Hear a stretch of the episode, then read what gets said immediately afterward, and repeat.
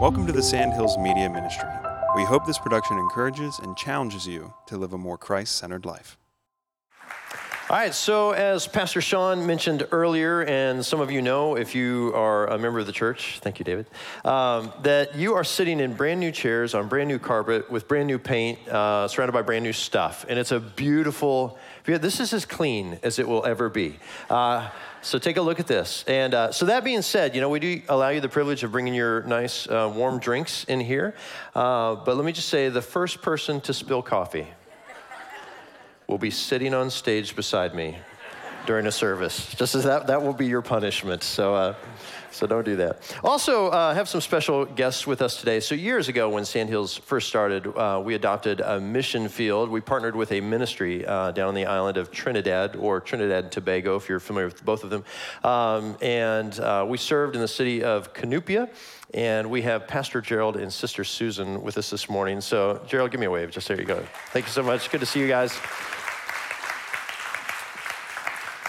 So now they're uh, going strong, and uh, it's just good to see your faces again. So for those of you who've served with us in the past with them, make sure you go greet the um, Samaru family. Oh, actually, and Josh and Chloe, are they here too? Oh, Josh, oh there you are. Sorry, right next to them. Yeah, good to see you. Yeah, welcome. All right. Uh, okay, so um, two questions as we get started today. Two questions. All right. Has God ever failed you? Has God ever failed you? And second, do you think the culture that surrounds us has a better version of life than God does? So, has God ever failed you? Do you think the culture that surrounds us has a better version of life than God does? Um, we're going to talk about this in the context of 1 Samuel. And so if you have your Bibles handy, open up to 1 Samuel chapter 8. 1 Samuel chapter 8 as we look at the trouble of God's people, the trouble of God's people. Now, for those who are newer with us, or maybe this is your first Sunday with us, we've been studying the book of 1 Samuel, and I love to just take a book of the Bible and go all the way through it. And I am absolutely convinced that all of the Bible is as relevant for us today as it has ever been. So even though we're studying the Old Testament, and this is about 3,000 years ago when this stuff was written, these principles principles still apply to us today. So let's talk about the people of God where we are at this point in history. Uh, so at this point in history, the people of God have been they've been wrestling. They they wrestle with consistency. They wrestle with following the Lord. They are struggling in staying faithful to Him. Uh, and it, to be fair, they had some bad leadership. So when we start the book of Samuel, there's a high priest named Eli, and he's got a couple of sons, and the sons are just bad kids. And so the religious leadership of Israel was a bit of a mess. And then the people of Israel, who are supposed to be the children of God, were not all being faithful. Many of them were worshiping false gods. And so there was a lack of consistency.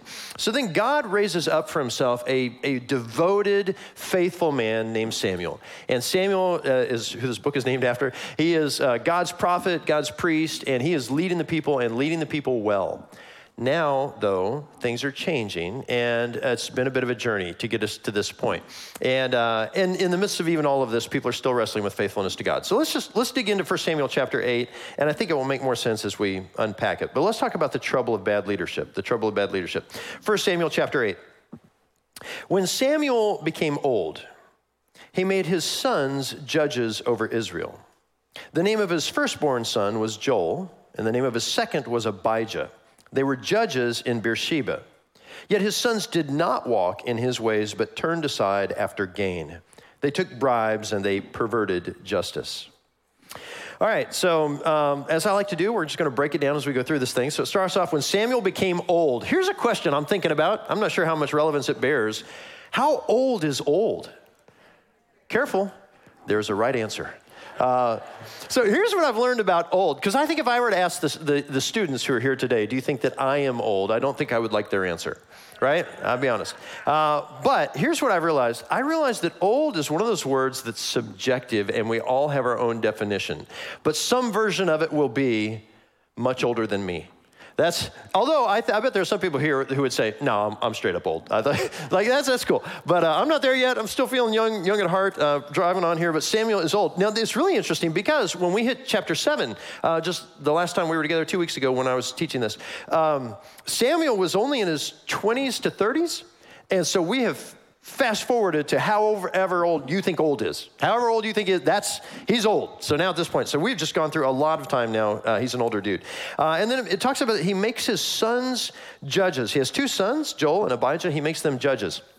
Now, that's weird too, because the role of a judge was not hereditary. That's not something that went through the family line. So, for him to do this, and it, it's when he's old that he appoints his sons as judges. So, that's curious to me, because then I'm asking, what were they doing prior to this time? Like, what qualifies them to be judges? Uh, that's odd to me. And then they're in this town called Beersheba. Beersheba is like in the southernmost point of Israel. That's a weird place to put judges. That's not even like a holy city, so to speak. So what's going on there? That's kind of weird. The whole thing here is just odd. It's just odd. Um, and, and, then when it talks about them, it says, Yet his sons did not walk in his ways, but turned aside after gain. They took bribes and they perverted justice.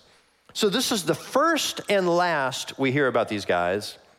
And we all we have to remember them by is um, the, the summary of their character. And then I was thinking, wow, what if in our lives your entire life was summed up in two sentences with the summary of your character? How would people remember you?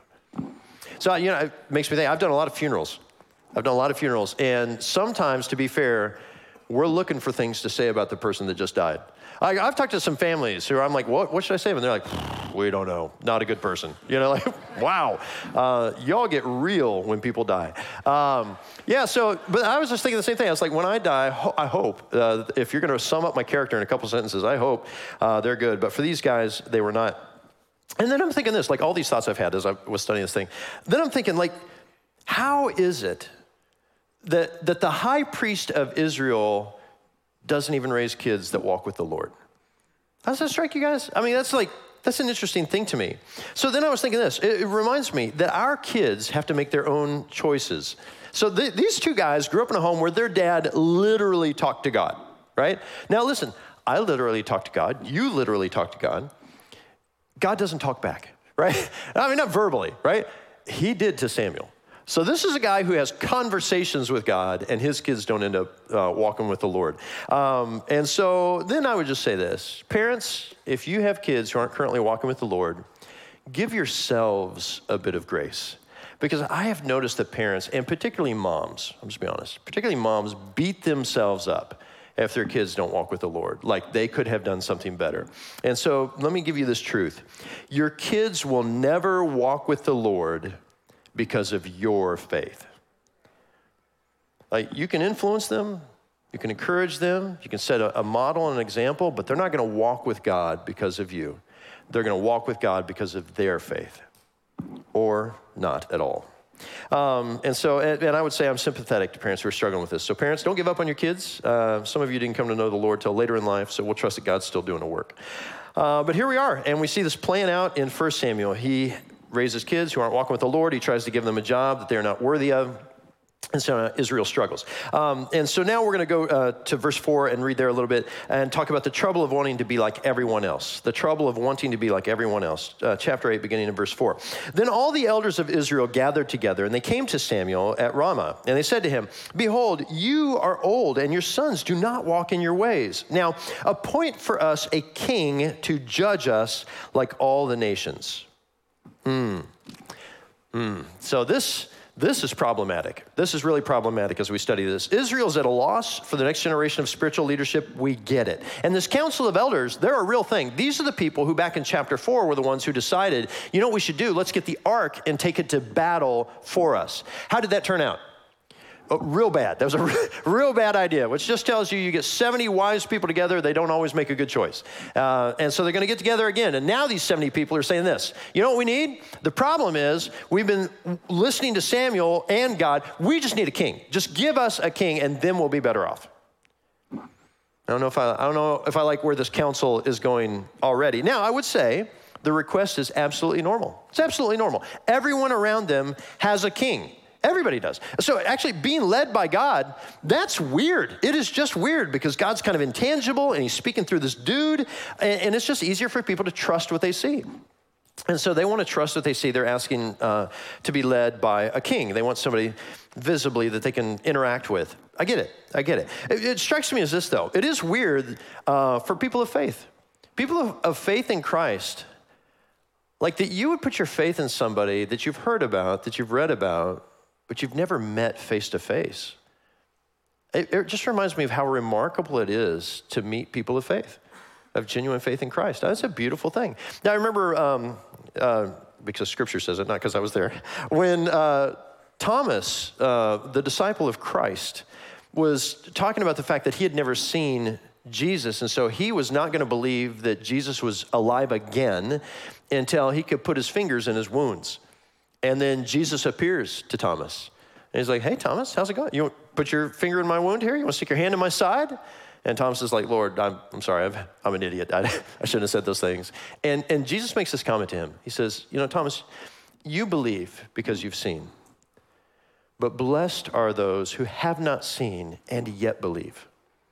And so, it's just a reminder of how blessed you are to have put your faith in Christ for those that have. That's a beautiful thing. And these people are wrestling with the same kind of thing. I want to put my faith in what I see, and I can't see, and so I'm struggling with having faith at all. Um, and I would say, too, the elders here, the elders are not addressing the right thing. They're not addressing the issue. The, the issue is they have bad leadership. And we see it everywhere. We've seen it everywhere in Israel. We see it in our own country. And we like to think the problem is the leadership. If we just get more leaders, different leaders in there, then things will be better. Now, I've got a little bit of age on me, just a little. I'm not old. i Got a little bit of age on me. I have seen leadership, even of our own country, transfer over a number of times at this point.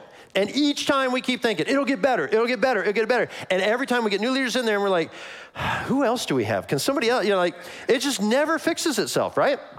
You know why? Because we need to be a nation that submits to God first and not men. Men will always disappoint, but God does not.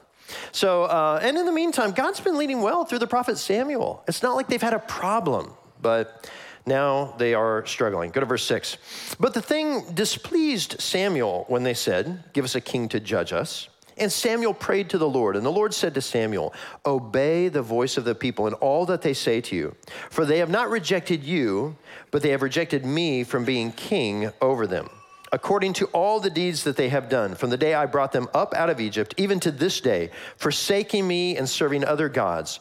So they are also doing to you. Now then, obey their voice, only you shall solemnly warn them and show them the ways of the king who shall reign over them. So Samuel now has come to the Lord, and this is fun to me. I like it's like prayer for me. You know, prayer is a weird thing because God knows everything, which means then he could actually say your prayer to him the same time you are, because he knows all the words that are going to come out of your mouth. He was there when the thoughts were going on, he's got the whole thing. So that makes prayer weird to me because I feel like sometimes in prayer you could just come to prayer and go, and God's going to be like, I hear you. You know, like, like, what do you have to say? But it does seem like he likes to have interaction with us. And so here comes Samuel, who God watched the whole thing. It's not like he didn't. And Samuel comes and he's just complaining, like, Lord, these people, what is up with these people? They're like, here's what they're saying. And God's like, okay, listen.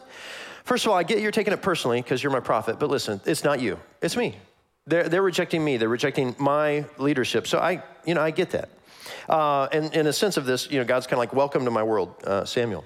But the, but the people here, this is really what's going on. The people are guilty of spiritual infidelity. Spiritual infidelity. So, infidelity is when you cheat on somebody uh, that you have a bond with. And so uh, that's what's going on here.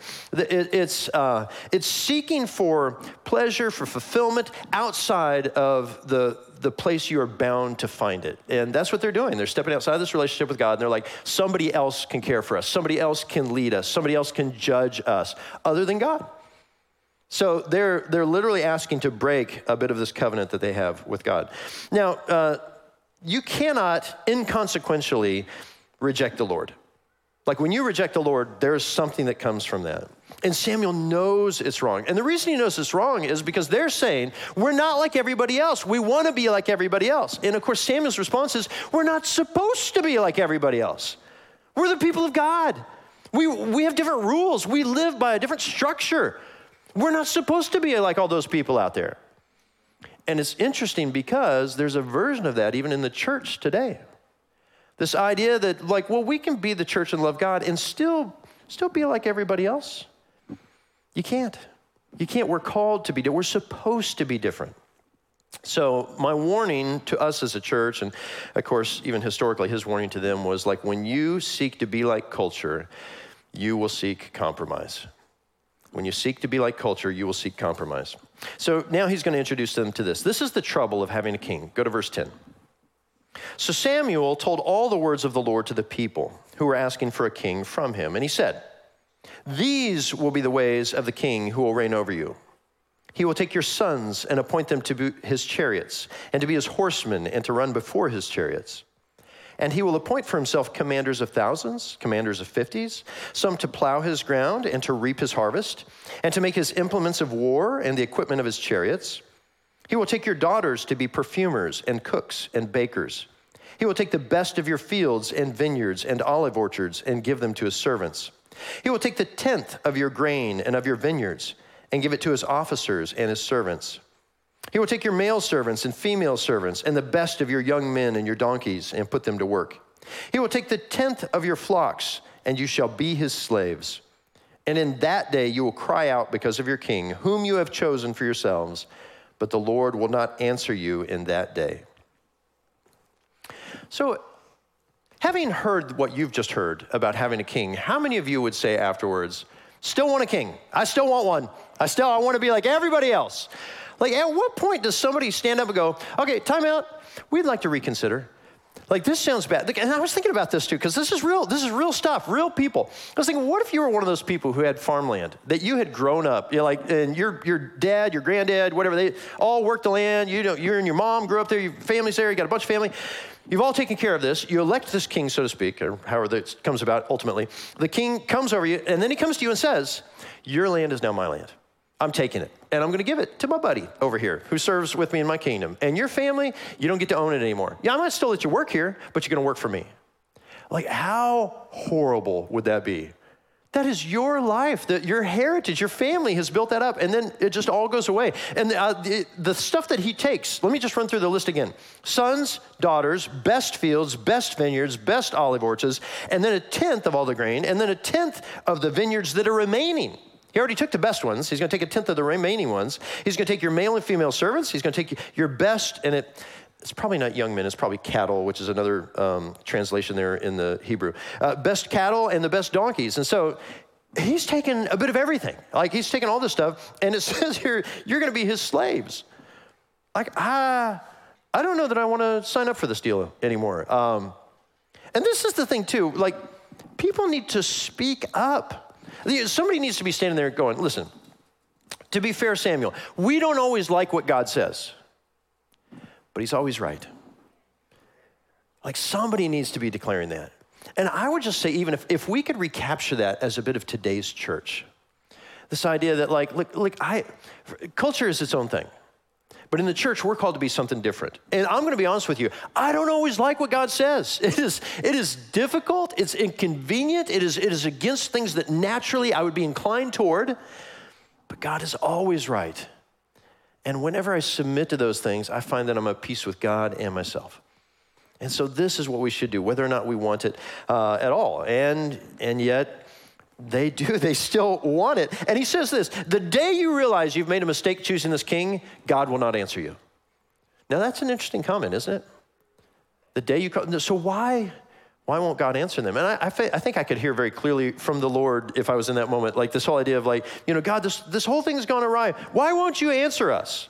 And I think God would say, listen, I, I was there for you the whole time, so that I would lead you and protect you. You called out for a king, I gave you a king. If you're having a problem with the king, go ask him. But no, he's the, he's the, we, we don't, what the, and God's like, I gave you what you asked for. So this actually gives me some pause to go like, hmm, we need to be careful what we ask for from the Lord. Well, look at verse 19. Verse 19 says this. But the people refused to obey the voice of Samuel. And they said, No, but there shall be a king over us, that we also may be like all the nations, and that our king may judge us and go out before us and fight our battles. And when Samuel had heard all the words of the people, he repeated them in the ears of the Lord. And the Lord said to Samuel, Obey their voice and make them a king. Samuel then said to the men of Israel, Go every man to his city. So here he's gone through all the stuff of what a king would do to you, and they're like, Yeah, we still want one. Have you, you ever been in a conversation with someone where logic just doesn't work? Uh, you're like, okay, here's how A, B, C equals D and they're like, I don't know that I'm following you. And you're like, oh my gosh, like, how can we? It's like trying to reason with your pet. You're, you know, like, like, so I have this, I have this little 10 pound Shih Tzu that I love, little Chloe. And so when I walk with Chloe down the street, she is pulling on that leash and she wants to be in the middle of the street. All the time, she wants to be in the middle of the street. Cars are coming. She wants to be in the middle of the street. And it's like, okay, hey, baby, come here. If you walk out in front of a car, it will kill you, right? And then she looks at me with her little face, and I know what she's thinking. She's like, nothing has hit me yet. So, hey, that's how she talks. Don't, don't be insensitive. So, I'm sitting there trying to reason with her, and she's like, she's thinking nothing has hit her yet. She's been fine all of these years. And the reason she's been fine all of these years is I've been holding the leash.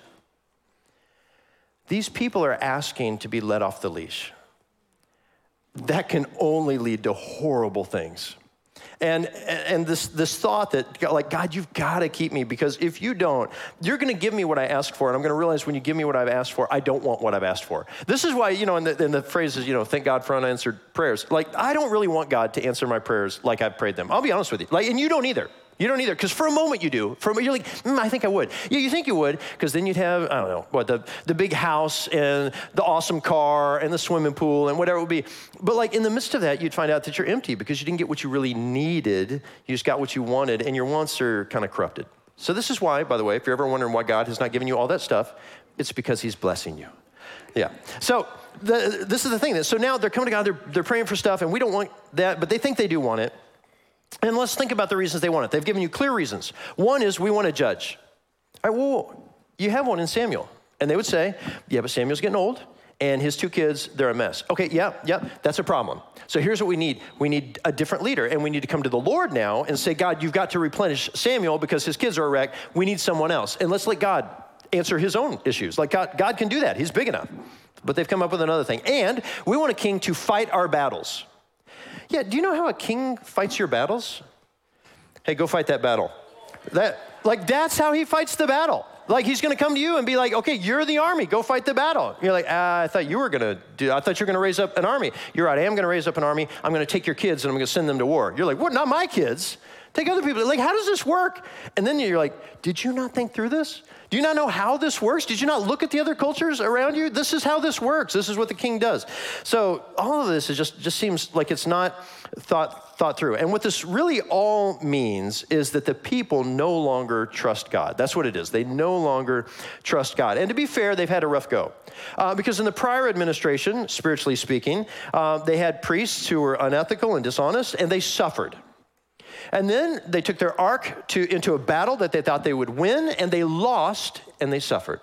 The ark got taken and then finally got re- reclaimed, recaptured. Uh, and then when it came home, they treated it dishonorably, and God struck down a number of the people, and they suffered. And now we're in a new generation, and this new generation is not a good generation of leadership. That is Samuel's sons, and the people are suffering. And so, just with each of these, they're like, Lord, all along the way, all we've done is suffer. And you know what? We're just not sure we trust you anymore.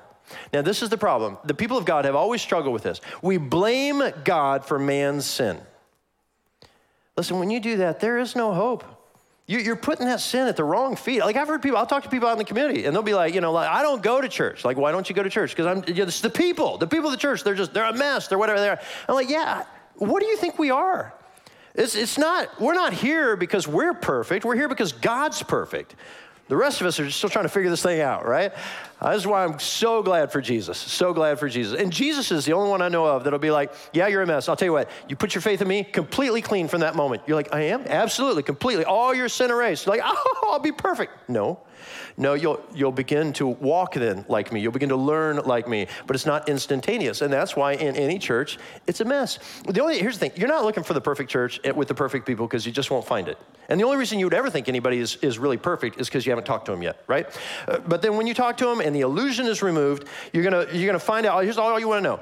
I, you may be a mess, but are your eyes fixed on the Word of God? Have you submitted yourself to Jesus Christ as the only one who can deliver mankind from their sin? Are you trying to walk in a way that now, having found salvation in Christ, you're trying to live it out in a way that would honor and please the Lord? Like, if you're doing those things, then amen. The rest of it, we're still trying to figure out. So, this is. This is what they're wrestling with, but they're blaming God for man's sin, and so they no longer uh, want the Lord. And so he, at the end of this, Samuel says to them all, uh, "Go every man to his own city." and so there's no there's no resolve here. Actually, in that moment, they don't really know what's like what's to come. It's the cliffhanger for us. We don't know what's to come either, yeah, unless you've read ahead. But uh, so it just kind of stops there. So we'll we'll stop there. We're going to study obviously the chapter nine and following in, in coming weeks. But let's pause here just to talk about some lessons learned in this journey. Lessons learned, um, and I would say one is the trouble of not trusting God. Once you no longer trust the Lord, you're already in a world of hurt. You're already in a world of hurt. I said I asked at the beginning, like like one, has God ever failed you? Uh, and then the second is, do you think it's that culture offers a better version of life than uh, the Lord does? And I think you have to answer those questions legitimately because I think they, they take you to the next place that you need to be. Some people, I think, would like to think both. Like, like the idea that what if we could follow the Lord faithfully and yet still live a version of life that culture is living. Because, because I think there is this desire, it's natural to want to be accepted by those who don't really believe what you believe. And so it would be nice if, what if we could really legitimately walk with God and be accepted by the culture that surrounds us? Do you think that's possible? That's a great lunch question for you to talk about. Could we both be equally accepted by the culture that surrounds us and be a faithful body of, of believers in Christ? Like, that's a, that's a discussion question. But I would say this the church is naturally at odds with culture, naturally. And, and I would say, too, I, th- I think the reason that we kind of want to be accepted by the culture is we feel like, for those who don't have a lot of years on them, like there, there are some promises, that there's, there's some things offered by the culture that surrounds us that seem like they would be really fulfilling. But I would say this the world offers empty promises. And all you need is a few years of life to figure that out. The world just offers empty promises. The stuff they say that will make you happy and fulfilled and that you need, those are lies. They're myths. Like, this is why when you come to the scripture, you're like, this just seems so foreign to everything I've grown up with. Like, absolutely. That's how, that's how God is structured. It's just completely foreign. But when you align yourself with that and you submit yourself to the Lord Jesus Christ, you will be living the best version of life you can ever live. And if you don't believe me, just ask anybody that's done it those that are legitimately walking with Christ, and talk to them about how fulfilled they are and, and about what life really means to them in that moment. But, but I would say this too. God offers the warning, but he doesn't prevent the action. And that's always been interesting to me, where he comes along and says, You shouldn't have a king. If you have a king, you're going to ruin our relationship, and he's going to take advantage of you. And the people are like, We want a king. But he's like, Okay, you want a king? And so he doesn't slap it out of their hands, so to speak. They have to make a choice. Like, that's a great way to teach. So years ago, uh, my wife and I were on a trip and we were going up in the mountains. And, uh, and as we're going through the mountains, we paused at a rest area because uh, I just I need to go to the restroom. So as we pull over, we're going in. And when I'm walking into the restroom, there's a bush right by the restroom, and there's this big snake curled up in the top of the bush. And it had really pretty pattern on it. I was just amazing pattern on this snake. It was very memorable. So then I go into the restroom, and like they have in a lot of restrooms, there were posters on the wall of snakes of the southeast. And I noticed that that was one of the most venomous snakes in the southeast sitting in that bush. And so, uh, as I'm coming out of the restroom, there are three children gathered around the bush with a stick in their hands. And one of them is, is like, he's coming in on that snake. And I see that snake kind of, you know, a snake's kind of like, mm, we about to go? Are we going to go? And, uh, and so I walked by and I thought, this is a good teaching moment.